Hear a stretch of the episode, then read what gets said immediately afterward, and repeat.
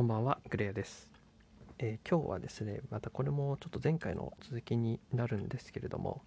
えーこの手段と目的っていうのを意識して、まあ、あの企画とかはやっていかなきゃいけないよねっていうところで、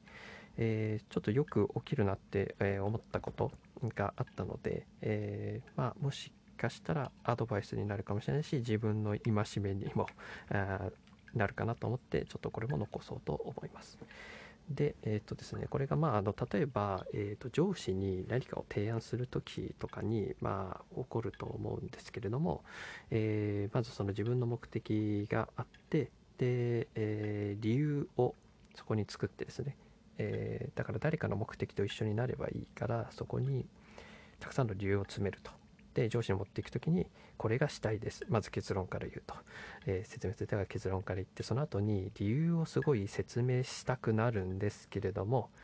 えー、とここはちょっと我慢しなきゃいけないというかあの言わない方がいいっていう場合もあって、まあ、その話をちょっとしようかなって思います。えーで上司にあの何か提案する時のパターンってあの先に、えっとこの手段をやりたいと思います。から入ってで結果こうなります。でそれをいついつにやります。みたいな。これがすごく簡潔ですよね。でそのチェックする側からすると、えー手段をこれを取ります。ふむふむ。で結果こうなる。あいいですね。しかもでそれをいついつまでにやります。でこれだけで済んだらもうものすごい負担なくもうスムーズなんですよね。すごい楽なんですよ。だから手段納得してで上司の方がその優秀だったら、えその手段を取った結果何が起きるのかって想像できるんですよね。ああなるほど。ということはこういうことが起きそうだな。で、えーえー結果こうなります。あ確かにそこも納得だし、えーなんならそれ以外のこれとかこれとかもありえそうとかあの考えてることその先に考えてることとも被らないなみたいな、え理由とか説明がなくたってそこまで想像がついてでえーじゃあそれがいつ出るんだもう先に言ってるっていうあこの人優秀って この子優秀だわ助かるってなるんですよ。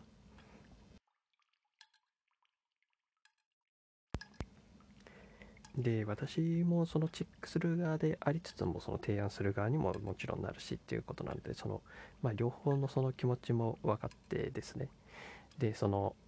やっぱりその私たちのソプランナーとかディレクターの仕事ってその一生懸命そのその手段を取る理由をそこに理由だったり根拠とかをこう考えてで、えーこの目的が達成できるっていうここにその私たちの価値があるわけじゃないですか。だからそれを、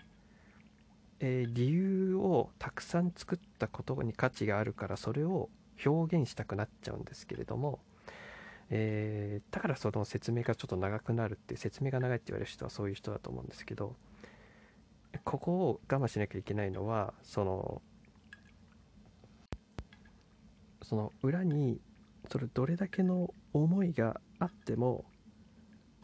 結局はその手段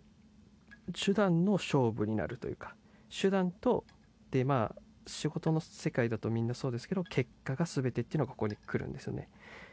裏にどんな思いとか理由を詰めようが、え取った手段と結果が全てっていう風にやっぱなってしまうので、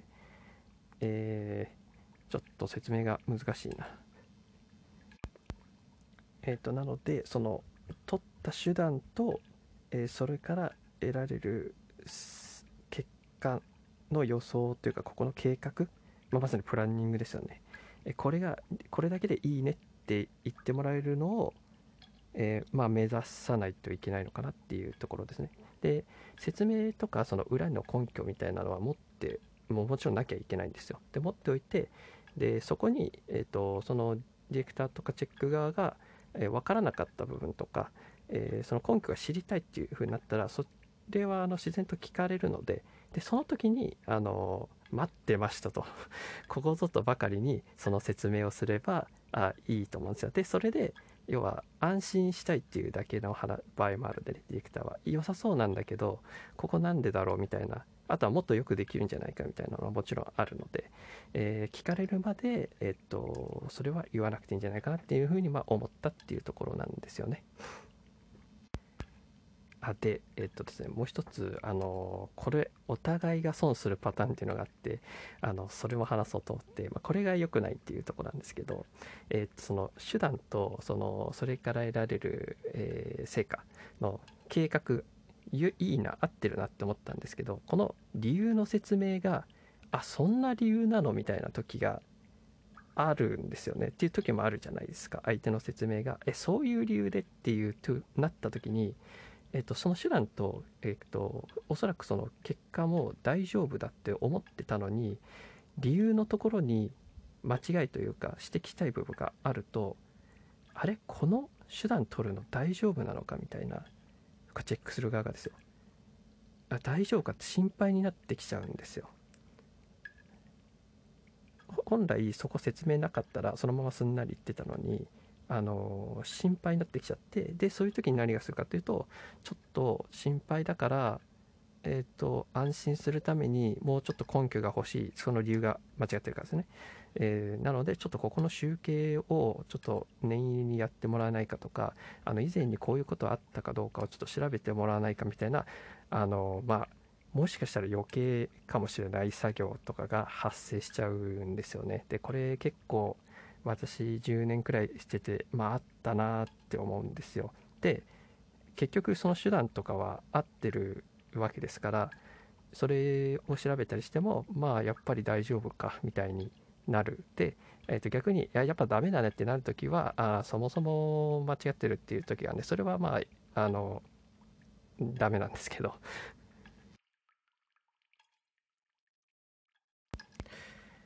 ちょっと説明が下手で申し訳なかったんですけれどもえっ、ー、となのでそのまあ結局そのプランナーディレクターはその計画立てた計画で勝負しなくてはいけないのでそこにあとは例えば、え個人的な目的みたいなのが実はあると、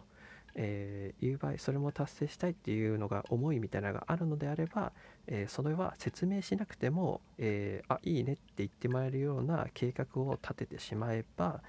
えー、その目的も自分の目的も達成できるし、えーと、ディレクターもそれで OK とそれがもらえるっていうまあそんな感じのことが言いたかったんですよねっていう、え ー、ことでした。あでですね。これはあの今回のアドバイスは結構その思いがある人とかその個人的な目的がある人っていうのに向けた話でであとですね。でもそういう人ばかりじゃなくて結構その何でしょうねビジネスマン的な人というか、えー、あまりそういう思いみたいなのを感じないなっていう人もやっぱり中にはいてですね。でその人全員に当てはまるわけじゃないんですけど中には例えばそのイベントを用意してくださいってなった時にあかしこまりましたって言って提案を受けたら、えー、先月やっていたこのイベントをえっ、ー、との内容をそのまま利用した何々をやろうと思いますみたいな。あ提案とかをもらう時があって要するに思いが込められていないみたいな提案もあるんですよね。でそういう時にああ前回と一緒かみたいな、うん、悪いとは言わないんだがみたいな あのそういう時もあってでそういう時の話もちょっと今後あのできたらなと思うのでそれもまたあお楽しみにください。